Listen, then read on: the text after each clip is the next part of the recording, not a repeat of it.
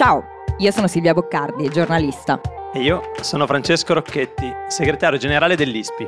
Questo è Globally, il podcast di Will in cui grazie agli esperti dell'ISPI diamo gli strumenti per analizzare e orientarci tra scenari internazionali in continuo mutamento. Il mondo cambia in fretta e questo è uno spazio per raccontare e capire il cambiamento. La politica internazionale e oggi il conflitto israelo-palestinese a un anno dalla nuova esplosione di violenze, spiegato in modo chiaro.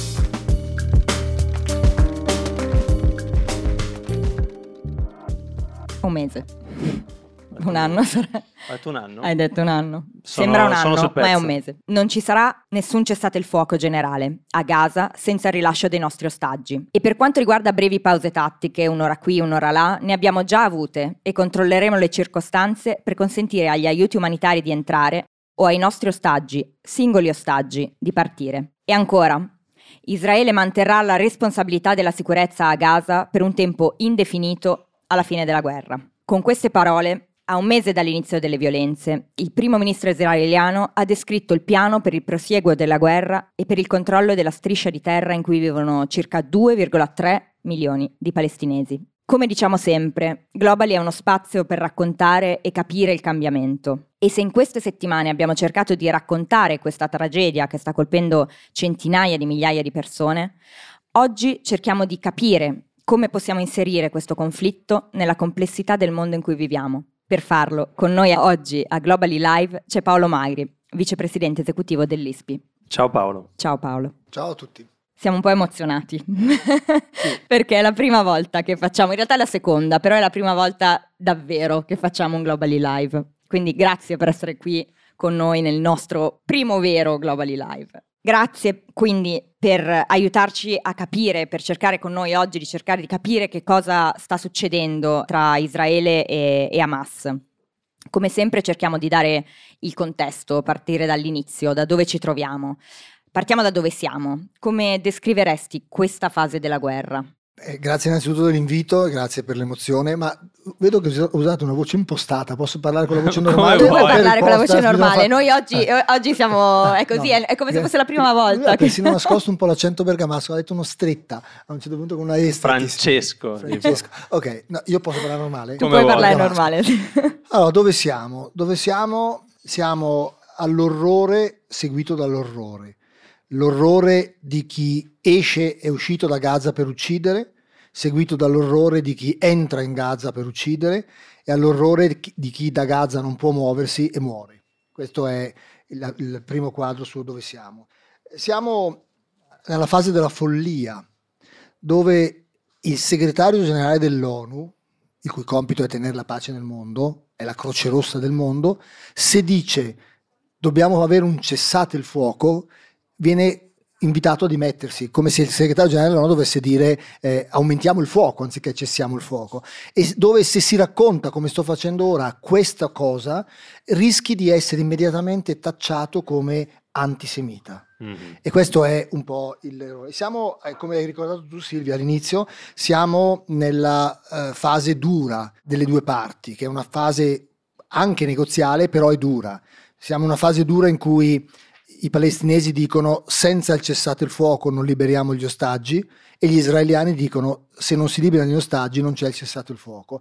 E quindi siamo incartati. Però qual è la buona, la buona notizia in questo quadro di orrore che segue l'orrore? La buona notizia è che la diplomazia è in enorme spolvero. Non l'avevamo visto Mm. nella guerra in Ucraina. È in enorme spolvero. Non produce per ora nulla, ma tutti stanno parlando con tutti, inclusi sauditi e iraniani, americani e cinesi su questa cosa stanno parlando. Quindi non ne vediamo i frutti, ma c'è, eh, c'è un grande dinamismo. Forse è quello che spaventa un po'. Cioè non si è mai visto Ah, che in sì. una settimana vada due volte il segretario di Stato americano, una volta eh, il presidente americano e poi arrivi ora il capo della CIA, che ci fa capire quanto è delicata la situazione. Però questo è quanto stiamo vedendo in questo momento. Diciamo, è come se potessimo cercare di vedere un lato positivo, se un lato positivo c'è no? in, questa, in, questa, situazione, nel, nel rispolvero della, della diplomazia. Però noi sappiamo anche che nelle guerre in generale perdono tutti, No? È un dato ovvio, ma sappiamo anche che ci sono dei paesi e delle, delle, forze che ne possono uscire appunto rafforzate e altre invece che eh, possono, possono risentirne di più. Mi viene in mente così, sicuramente per quanto riguarda la guerra in Ucraina, sappiamo che magari da questo conflitto potrebbe in qualche modo uscirne rafforzato, possiamo pensare che potrebbe uscirne rafforzata magari la Russia nel momento in cui eh, l'Occidente guarda da un'altra parte e l'Ucraina invece potrebbe risentirne per lo stesso motivo. Hai avuto un inizio di domanda da Papa Francesco. Eh, nelle, Come qua. Nelle guerre, no, Papa Francesco, nelle guerre, nelle guerre perdono tutti, perdono gli invasori e perdono gli invasi, perdono tutti. E in questa guerra cioè noi dobbiamo ricordarlo eh, in ogni volta, prima di iniziare a fare questo quadro cinico, un po' cinico, un po' da analista di chi vince e chi perde, dobbiamo ricordare che non sappiamo i numeri esatti, sappiamo tutti che in guerra la, la prima vittima è la verità, la frase di Eschilo, attribuita a Eschilo, però migliaia di bambini stanno morendo, sono morti dei bambini all'inizio quando sono usciti da Gaza per uccidere, stanno morendo dei bambini quando si entra a Gaza per uccidere, è facile dire che sono 4.000, perché se i morti sono 10.000, 4.000 corrisponde esattamente alla percentuale percentuale di giovani sotto i 15 anni che vive a Gaza. È, è incredibile, ah, è, sì. è, è, un, è, una striscia eh, giovanissima.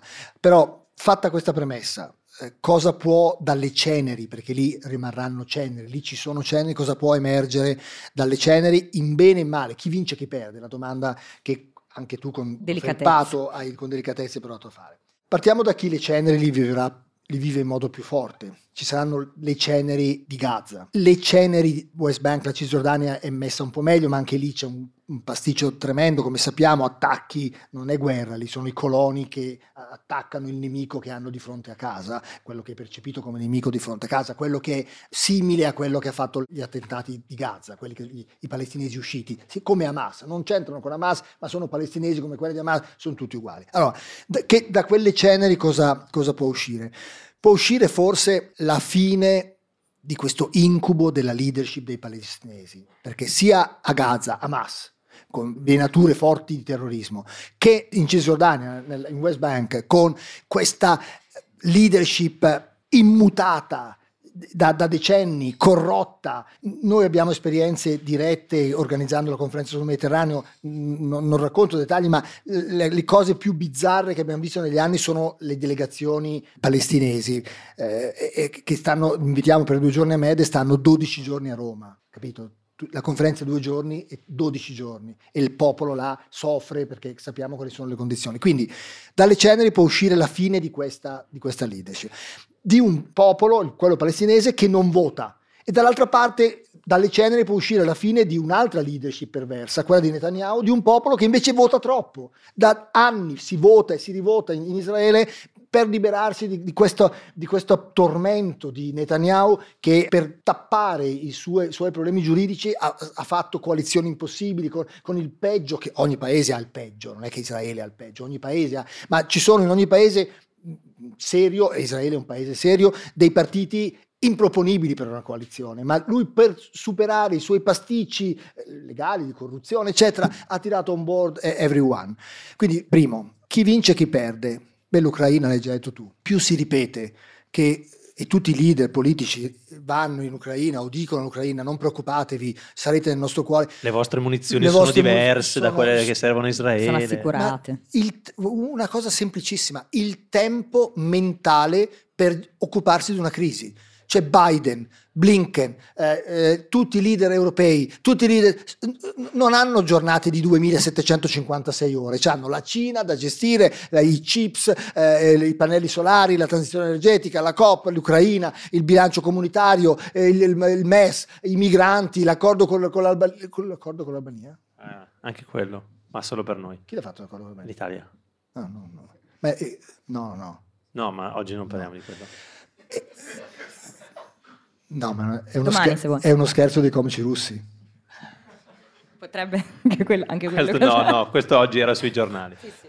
E non c'è il tempo, non si può gestire, cioè non, ci sono, non, non c'è la tensione, eh, non, eh, eh, eh, è già stato un miracolo che l'Ucraina sia rimasta a pagina 1 e no, ora è finita nelle varie di sport dell'hockey delle squadre LGBT, capito? Eh, cioè, no, no, perché non, poss- ma emotivamente non siamo in grado di, di gestire. Cioè, fino a un mese fa una bomba su una casa in Ucraina faceva notizia al telegiornale. Certo. Ma se tu hai in un giorno 250 bombe che distruggono 2500 case in Palestina, non puoi dedicare tempo a quello. E tra l'altro sapete, e poi arriveremo al tema di come il Global South, il cosiddetto il Sud, vede noi, che in un mese di guerra, meno, sono morti sono gli unici dati che abbiamo, ma che il Pentagono di fatto, fonte palestinese, il Pentagono ha confermato, è morto lo stesso numero di civili che è morto in due anni in Ucraina.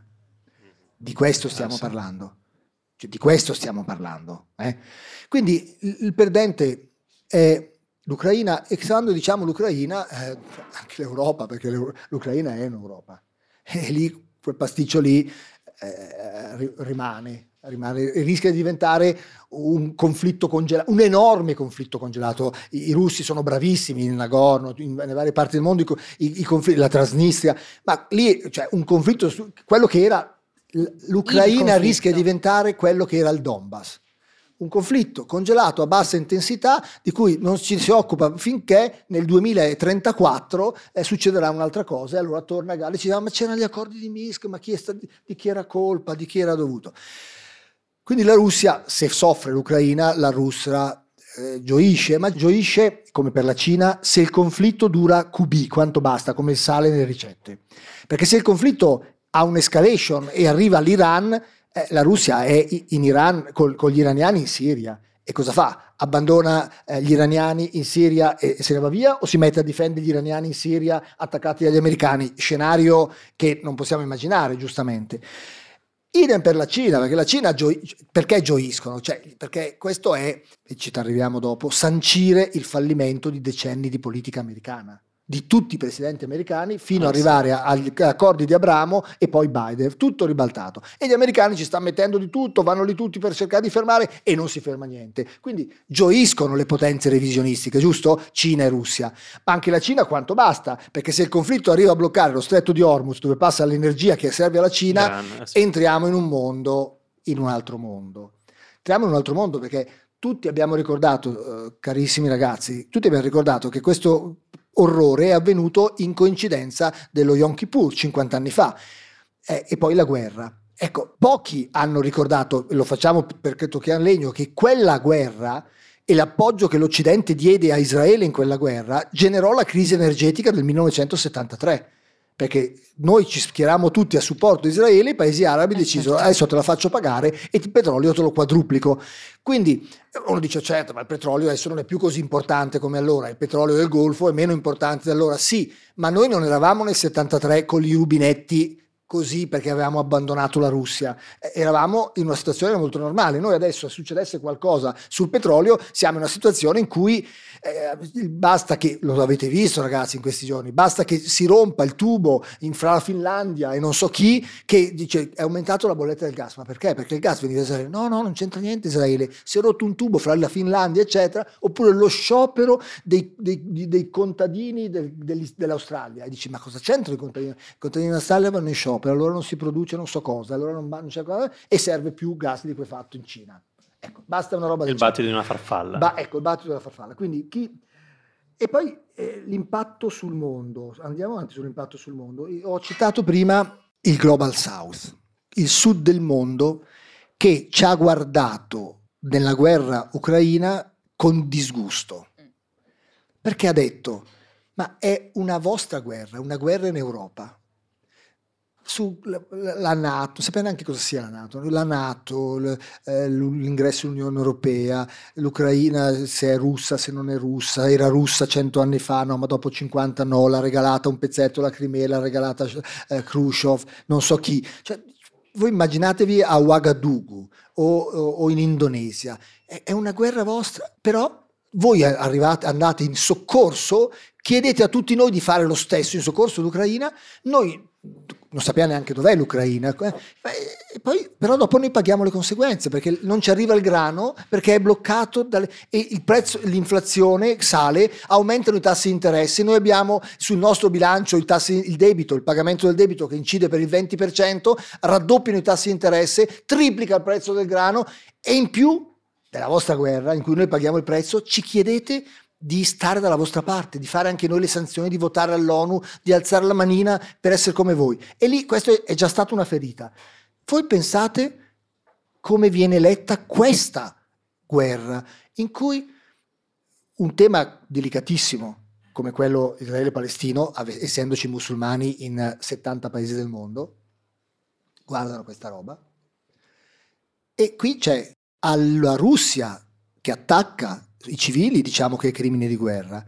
Qui il tema dei crimini di guerra non si può neanche sollevare. E poi pensate, fate uno scenario, cosa succede, potrebbe succedere fra un mese se la guerra continua e la gente sfonda tutto per uscire da Gaza, va in Egitto e l'Egitto dice o mi date come Erdogan 25 miliardi subito o li faccio o partire e noi non abbiamo i 25 miliardi perché diciamo non cadiamo in un altro ricatto e partono subito e noi mandiamo la guardia costiera di tutti i paesi europei a rimbalzarli e muoiono in mare e questo sud del mondo dice ma voi 4 milioni di ucraini li avete presi in un mese, gli avete dato il permesso di soggiorno, i ticket restaurant e il, l'accesso alla sanità e alla scuola in Polonia o in Ungheria o in questi altri paesi.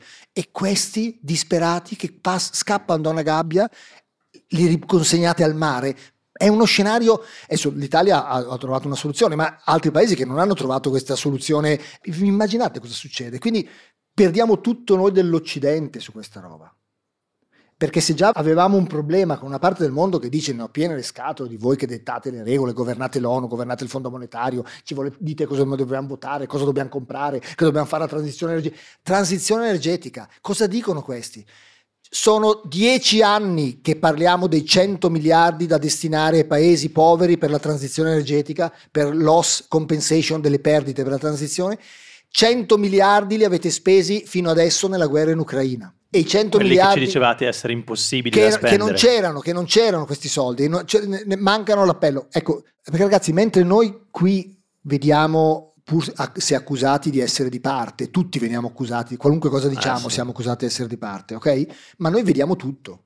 Cioè, guardate i giornali italiani, quelli più, quelli meno, hanno due pagine sugli orrori di Gaza e poi il tavolo dei, degli ostaggi, la tavolata vuota degli ostaggi presi prigionieri, giusto? Eh, la famiglia degli ostaggi cioè, in metà del parte del mondo guardano TikTok e vedono solo gli orrori di Gaza.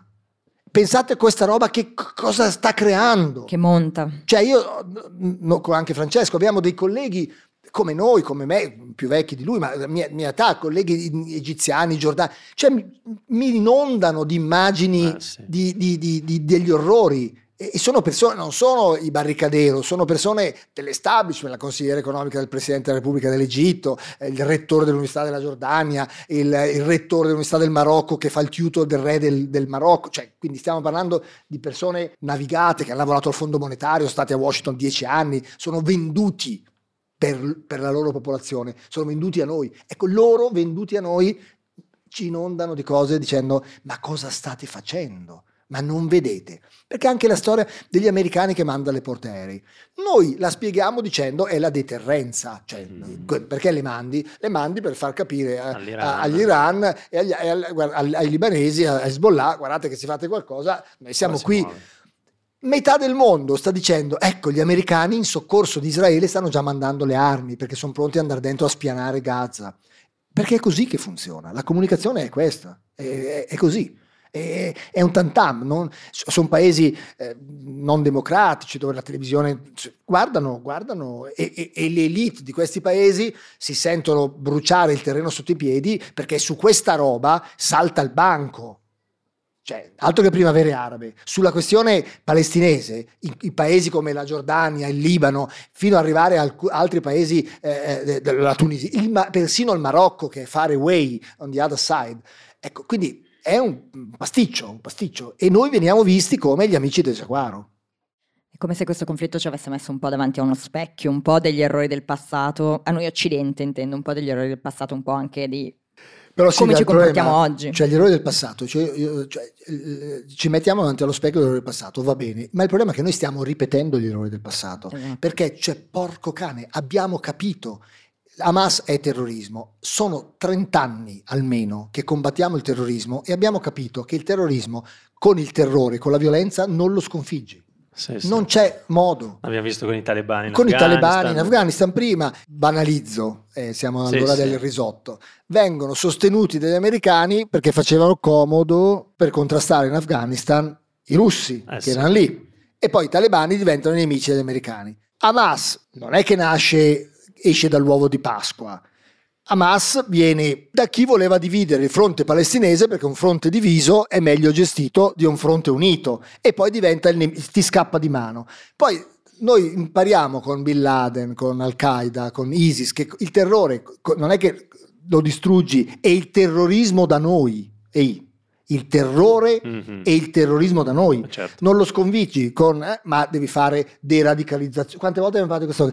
E no, tu no, eh, adesso vai lì e brum, sposti il problema. E quante volte ci siamo detto che mentre i terroristi possono fare azioni senza interrogarsi sul dopo, perché il loro compito è generare terrore. Quindi non, non solo uno Stato, se fa un'azione militare, deve avere un endgame chiaro. Biden lo ha ricordato all'inizio, è stato un momento molto, molto eh, lucido. molto lucido, no, no, lucido sembra, no, sembra che sia No, no, ma era critica. lucido nel, nel, momento della molto guerra, onesto. all'attacco. Noi americani abbiamo impagato sulla nostra pelle eh sì. gli errori di reagire a un oltraggio dell'orrore con emozio- emotività eh sì. in Iraq e in Afghanistan. E abbiamo imparato sulla nostra pelle che non si entra in una guerra senza sapere cosa si fa dopo. Vale per la Siria, vale per la Libia, sì. vale per l'Iraq.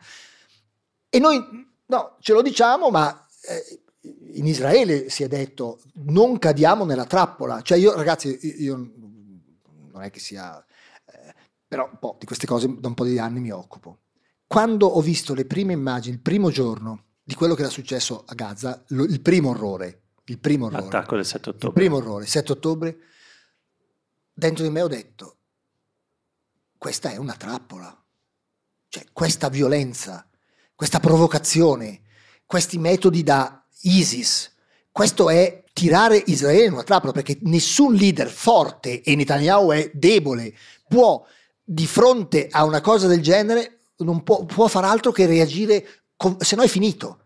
Mm. E allora però se tu fai quello, rispondi all'orrore con l'orrore, a quel punto crei indignazione e se crei indignazione porti indietro Israele di 40 anni, lo riporti indietro circondato da nemici, perché qual è il rischio di Israele? È di diventare lui stesso un enorme Gaza. Se mm. il clima si deteriora ferocemente con i paesi vicini, anziché avere gli accordi di Abramo, il dialogo, torniamo un Israele blindatissimo, come a Gaza, cioè eh sì. do, dove non entra, non esce più nessuno, perché come è stato per anni Israele, andate, andare a fare un viaggio in Israele non potevi più andare a, a viaggiare in altri paesi se avevi sul passaporto. Eh sì. Adesso tutto questo si stava sistemando. Ecco, ci riporta indietro, ci riporta indietro una vita. Volevo portarti su delle cose che recentemente hai detto.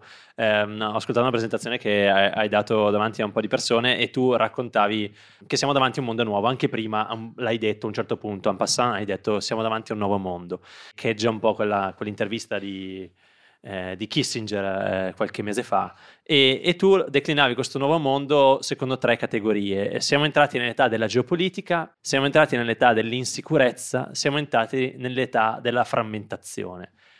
Volevo chiederti se questo, questo giochino, questo modo di leggere il mondo, regge ancora alla luce di quello che sta succedendo. Non potrei smentire qualcosa che ho detto dicendo che non regge, quindi eh, fai una domanda e dire, allora, prova a quello, farlo reggere. Quello che hai detto due settimane fa erano stronzate? No, non era due settimane fa, era un po' di tempo fa, però è come dire... Ascolta, no, sto scherzando, per, scusate, voglio, vorrei rendere leggeri un temi... pochino dei temi che stiamo affrontando, che non sono affatto leggeri, non leggeri come contenuto, sono pesanti eticamente, moralmente, sono sì. disgustosi. Allora, ci sono da quanto sta avvenendo delle conferme e delle accelerazioni addirittura di questo mondo dove prevale la geopolitica, dove prevale l'insicurezza, l'età dell'insicurezza e l'età della frammentazione. velocemente cerco di argomentare sui tre punti. Perché diciamo, non solo io, che siamo nell'età della geopolitica? Perché diciamo che è un mondo nuovo? Perché noi, voi, la vostra età, eh, voi avete dai 20 ai, ai 30 anni, voi siete cresciuti in un mondo che credeva di autoregolarsi grazie all'economia, non alla politica, alla geopolitica. Cioè, qual era il concetto di base? Era il concetto della globalizzazione. Tutti gli stati, che fra di loro sono tendenzialmente nemici, perché ognuno fa il suo interesse, però hanno, tutti gli stati cercano di produrre, di comprare dove costa di meno e di vendere dove si vende al prezzo più alto. E tutti hanno qualcosa da comprare e da vendere. Questo aver qualcosa da comprare eh, ci rendeva interdipendenti perché tu non fai male al tuo cliente o al tuo compratore, o, cioè si è tutti legati un, da un interesse, l'interesse, con l'interesse ten- economico teneva insieme il mondo. Poi abbiamo scoperto, e, e, cosa ci convinceva questo, ci dicevamo dove passano le merci non passano gli eserciti, ecco, era il mantra della globalizzazione. L'Ucraina ha distrutto questa roba qua, perché in Ucraina abbiamo visto che un paese importante, la Russia, a un certo punto ha deciso di eh, non vendere più il suo prodotto più importante al suo principale cliente e il principale cliente, noi gli europei, di non comprare più il principale prodotto di energia dal principale fornitore. E abbiamo scoperto che era l'opposto, non dove passano le merci non passano gli eserciti, è che dove passano gli eserciti non passano più le merci. E poi questo iniziava già il prevalere della politica sull'economicità, sull'economia, sulla Cina dove quando noi abbiamo cominciato a dire noi non compriamo più certe cose dai cinesi perché saranno convenienti ma, ma non sono safe, mm. il prevalere della sicurezza al, a, sull'economia. E cosa è successo in Israele e Palestina? Cosa è successo? Che gli accordi di Abramo, inventati da Trump e dal suo genero, per far far la pace a Israele con gli altri paesi arabi, sulla base di interessi economici, sì. la cooperazione scientifica, la cooperazione economica, i soldi di uno, eh, i paesi, eh, Israele dava la tecnologia, il Golfo ci metteva i soldi e, e tutti vivevano Bingo. felici e contenti. No, basta una fiammella che ricorda a tutti che ciò che conta è la politica, la politica del, del, del palestinese, il conflitto israelo-palestinese che distrugge in un secondo tutto il sogno del mondo economicistico del, mm. dell'accordo di Abramo. Età dell'insicurezza ragazzi, l'insicurezza l'abbiamo sempre sperimentata in varie fasi, cioè io sono, eh, dobbiamo stare sempre molto attenti a, a, alle frasi categoriche, il mondo nuovo, eh, fa, questa fase è una fase particolarmente cupa, ognuno quando vive la sua fase del, della vita vive i problemi di quel momento, allora c'era la guerra in Vietnam, c'erano le carriere armate in Ungheria, c- succedevano delle cose agghiaccianti, veniva ucciso il presidente della Repubblica del Cile eh, dalla CIA, cioè non è che il mondo vent'anni fa era... Ma noi raramente, ecco perché l'età dell'insicurezza, abbiamo sperimentato insieme prima la paura di morire tutti nello stesso momento per un virus, mai successo, mm-hmm. perché anche la peste, il vaiolo, roba del genere, toccavano continenti. Tutto il mondo che si sveglia, anche voi della vostra età, eh, i vostri genitori, i vostri nonni, che temono, quello, sappiamo tutti che moriremo, ma pensare alla morte tutti nello stesso momento per un virus è, è, è una cosa che... Quindi l'insicurezza... Poi l'insicurezza del ritorno della guerra certe parti del mondo sono abituate, noi no, e la guerra lì. C'era stata anche nei Balcani la guerra, sì, ma non sì, c'era ma di mezzo diverso. la Russia, era, era è tutto un altro. E poi torna il, il timore dell'insicurezza eh, eh, nucleare. Abbiamo parlato per un anno di nucleare o per i possibili attacchi russi o perché veniva messa di mezzo la centrale nucleare che era quella di Chernobyl che a noi dice qualcosa, molto in Europa. E poi l'insicurezza energetica. Cioè, io nel 73 avevo 13 anni, io nel 73 mi, la, ho imparato nel 73 la parola austerità, che non sapevamo cosa volesse dire, perché, che, che, era divertente per noi perché se la domenica si andava a piedi, eh, spegnevano il, il pirellone, veniva spento le luci alla sera, eh, c'erano queste cose un po'... Fol- mio papà, però io mi ricordo che siccome un, lo zucchero viene dal... La canna no, no, ma c'è un, un, un sottoprodotto anche che c'entra con, la, con l'energia, col petrolio, qualcosa del genere. E quindi non c'era lo zucchero. Cioè, non c'era lo zucchero. E quindi mio papà che faceva le scorte come in guerra dello zucchero. Cioè, eh. pasticci- mio papà lavorava al consorzio agrario, i pasticceri tipo lo corrompevano perché procurasse 10 kg di zucchero, perché non c'era, cioè uno dei prodotti Vabbè. della crisi energetica che non c'era lo zucchero. Ecco, noi siamo tornati all'insicurezza energetica. Per un anno abbiamo avuto il timore non solo di prezzi alti, che non ci fosse abbastanza energia. Metà del mondo ha sperimentato l'insicurezza alimentare, cioè il fatto ah, che sì. il grano non potesse arrivare o se arrivava arrivava al prezzo quattro volte più alto. Cioè noi parliamo dell'inflazione qua, ma l'inflazione, in, prendo l'Egitto dove sono stato recentemente, l'inflazione alimentare è agghiacciante. Cioè un professore universitario non riesce ad arrivare a fine mese. Sì, sì. Chiaro? Ma non perché va a, a Sharm el al mare, perché la, comprare l'agnello, il riso e l'olio per cucinare normalmente costa delle cifre incredibili. Ecco, questa roba, questo dramma di Israele e Palestina accelera questo senso di insicurezza perché ci fa riecheggiare il tema dell'insicurezza energetica, ma soprattutto perché ci fa ricordare il tema dell'insicurezza per il terrorismo. Perché stacca un attimo la presa che, parlo uh, off the record. Perché tutti quelle migliaia di radicalizzati che avevamo censito, voi eravate troppo piccoli, ma io facevo televisione 15 anni fa durante il terrorismo, 10 anni fa, no, dai, e c'era meno. trasmissioni su quanti 5.000 in Gran Bretagna, 7.000 in Germania, i lupi solitari, i cani sciolti, quelli diciamo che sono lì in attesa di qualcosa che li radicalizza e li fa esplodere. Più di questa roba qui non c'è niente al mondo, eh.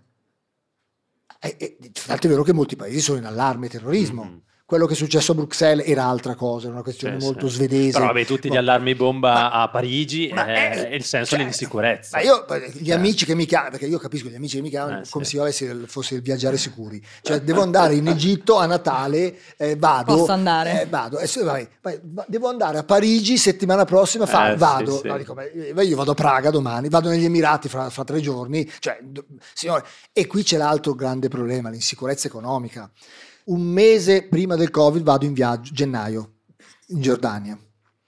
Mi piace da morire a Giordania, mi piace tantissimo Petra. Petra era piena di gente, Pietra è una città bruttissima che ha al centro, no no, Vabbè, che sì, al centro fuori, questa, fuori è bruttissima. Eh. Al centro c'è questa parte straordinaria e tutto attorno ci sono migliaia di persone che campano su questa roba straordinaria che è l'antica Petra. E io quando ero chiuso in casa per il Covid, il mio pensiero era e quelli di Petra? Cioè non, ci, non c'è nessuno, cioè vivevano di que- non c'è nessuno che va lì. E la Tunisia, l'Egitto, perché il turismo per questi paesi pesa in media il 10-15% del PIL. Ma qual è la cosa clamorosa di quel, di quel settore? Non è come l'energia, che pesa il 70% del PIL per alcuni paesi della regione, ma occupa 7.000 persone. Il turismo, un punto di PIL, occupa 500.000 persone, ristoranti, bagnini, gli animatori, chi fa le pulizie. Quindi, e io durante il Covid ero terrorizzato pensando, e adesso dicevo che bello in questo periodo, Petra rinasce, Petra, l'Egitto, chi va in Giordania adesso? Ma se hanno paura di andare i miei amici a Parigi, in Svizzera, a Lugano, posso andare a Lugano? Addirittura. Eh, no, scherzo. Eh, quindi que- questo è un tema su cui dobbiamo, do- dobbiamo, dobbiamo riflettere. sono paesi già che hanno tassi, il tasso di interesse altissimo. Cioè, prendete l'Egitto. L'Egitto è sull'orlo del fallimento da due anni. Nessuno gli va a dare i soldi. Il Golfo non gli vuole più dare i soldi perché si sono stancati, eh, e, e, i sauditi e gli emiratini, il Qatar, e, e quindi l'Egitto eh, de- deve arrangiarsi. Questo, questo è un colpo mortale. Questo è un colpo mortale per, per, alcuni paesi, quindi ecco l'insicurezza anche economica. Però ragazzi abbiamo parlato di co- cose bruttissime fino adesso. Eh, come chiudiamo in positivo?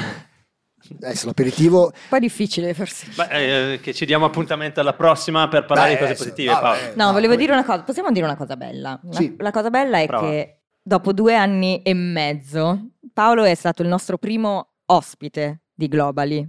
È stato veramente il, la prima persona che abbiamo che in coinvolto in assoluto. Che ci ha, ci ha, visti sperimentare, ci ha visti, ci ha visti sbagliare. crescere. Visti a un certo punto voleva stare dentro, poi se n'è andato via, ha detto basta, fa, fate voi, non, non vi voglio più. E dopo due anni e mezzo sei qui con noi di nuovo. Beh, non a... credo che per loro sia molto significativa questa bella Beh, notizia. Però, cioè, però è una bella notizia. Cercherei di chiudere con una bella notizia che sia eh, piena di significato anche per loro. Ma guarda, cerco, cerco io di fare una, una, un silver lining. Eh, non su quest'ultima, su quest'ultima oh, vicenda. Eh, eh, io quello che mi porto acqua all'ISPI. Quello che sto vedendo è un interesse crescente e sano di molti, non solo dei giovani, di capirne di più. Mm. E in questo, un paese in, sempre... Ma non solo qui, non solo qui. E questo fatto, cioè, se queste cri- brutte cose che abbiamo parlato eh, aumentassero la, la, il desiderio di conoscere, di, di, verità, di approfondire, un qualcosa che ormai abbiamo capito fa, tocca l'agenda di tutti, cioè la politica internazionale, quello che succede nel mondo. L'esempio di prima del battito di Farfalla è, è vero, cioè uno sciopero di qualcuno in Australia ah, ha delle conseguenze a, a Lugano. Eh, e, ecco, se così è, bisogna capire, bisogna sapere qualunque sia la professione. Io in questi due anni, non tanto il Covid, Ucraina, eh, Cina eh, e, e, ora questa vicenda, vedo un interesse. Cioè, pensate solo ai giornali, i nostri giornali. Cioè sono due anni che hanno la le prime 6, 7, 8 pagine. Pensate ai nostri tele... Poi magari fatto male, eh, magari non, però i telegiornali sono a, a anni che hanno le prime notizie che non sono eh, stupidate, ma sono cose così serie. Quindi questo, secondo me questo è un aspetto che può farci uscire nel lungo termine un pochino migliori da questa brutta tempesta che stiamo passando. È vero. Grazie no, Paolo. Tra l'altro la sera dello scoppio, mi ha fatto venire in mente la sera dello scoppio, ero in una una trattoria nella provincia di Bergamo. Ah, eh. Bergamo? Sì. Ma, ah, I wonder. No, la cosa che mi, mi, mi, ha fatto venire in mente è che effettivamente mi aveva stupito il fatto che accanto a me c'era una compagnia di persone normalissime che si erano trovate probabilmente colleghi di lavoro. Io ero con degli amici, eravamo, eravamo in tre e origliavo quello che dicevano e avevano una conoscenza già di quello che stava succedendo eh, su Hamas, su... che era incredibile. Io dicevo, pensa, cioè, oh, sono capitato da, vicino al tavolo degli analisti internazionali di politica internazionale che non conosco, oppure effettivamente questa cosa eh, stupisce, perché anche sul tram, vai sul tram e senti la gente che parla... Beh, non c'è questione eh. più, più sentita, era svanita ed è colazione di Hamas. Negli ultimi dieci anni era passata un po' in secondo piano, ma non c'è stata mai questione così sentita e divisiva come la questione eh, palestinese. Cioè, eh, anche adesso lo vedete, eh, divide opposi- i partiti, divide le opposizioni, eh, divide i governi, divide l'Europa. Ecco, un, un, perdente, l'Europa che sull'Ucraina ci aveva stupito, qua è tornata l'Europa di sempre, l'Europa sì, dei sì, a favore, estremamente a favore, estremamente contrari e astenuti. Sono cambiate le parti, perché la Germania era l'astenuta e adesso insieme all'Austria era estremamente a favore di Israele, su, mentre sulle altre guerre non era così. Però ecco, non c'è nulla di più divisivo di questa vicenda. Mm. Negli ultimi anni, quelli in cui voi siete stati adulti, non è stato così, ma io ricordo in ISPI eh, negli anni, 20 anni fa, 25 anni fa, 15 anni fa, se tu facevi una serata su Israele e Palestino, tu avevi la lite in sala, sempre qualunque cosa, se io, se io, moderavo, c'era sempre comunque, io moderavo, il giorno dopo mi arrivava la lettera del gruppo palestinese, degli, del consolato israeliano, che si lamentavano perché ero stato di parte. Ma come potevano lamentarsi entrambi che ero stato di parte? Tutti e due? Cioè due oppositori. Quindi è così. Buona serata a tutti ragazzi. Grazie Buon Paolo. aperitivo. Grazie Paolo. Grazie.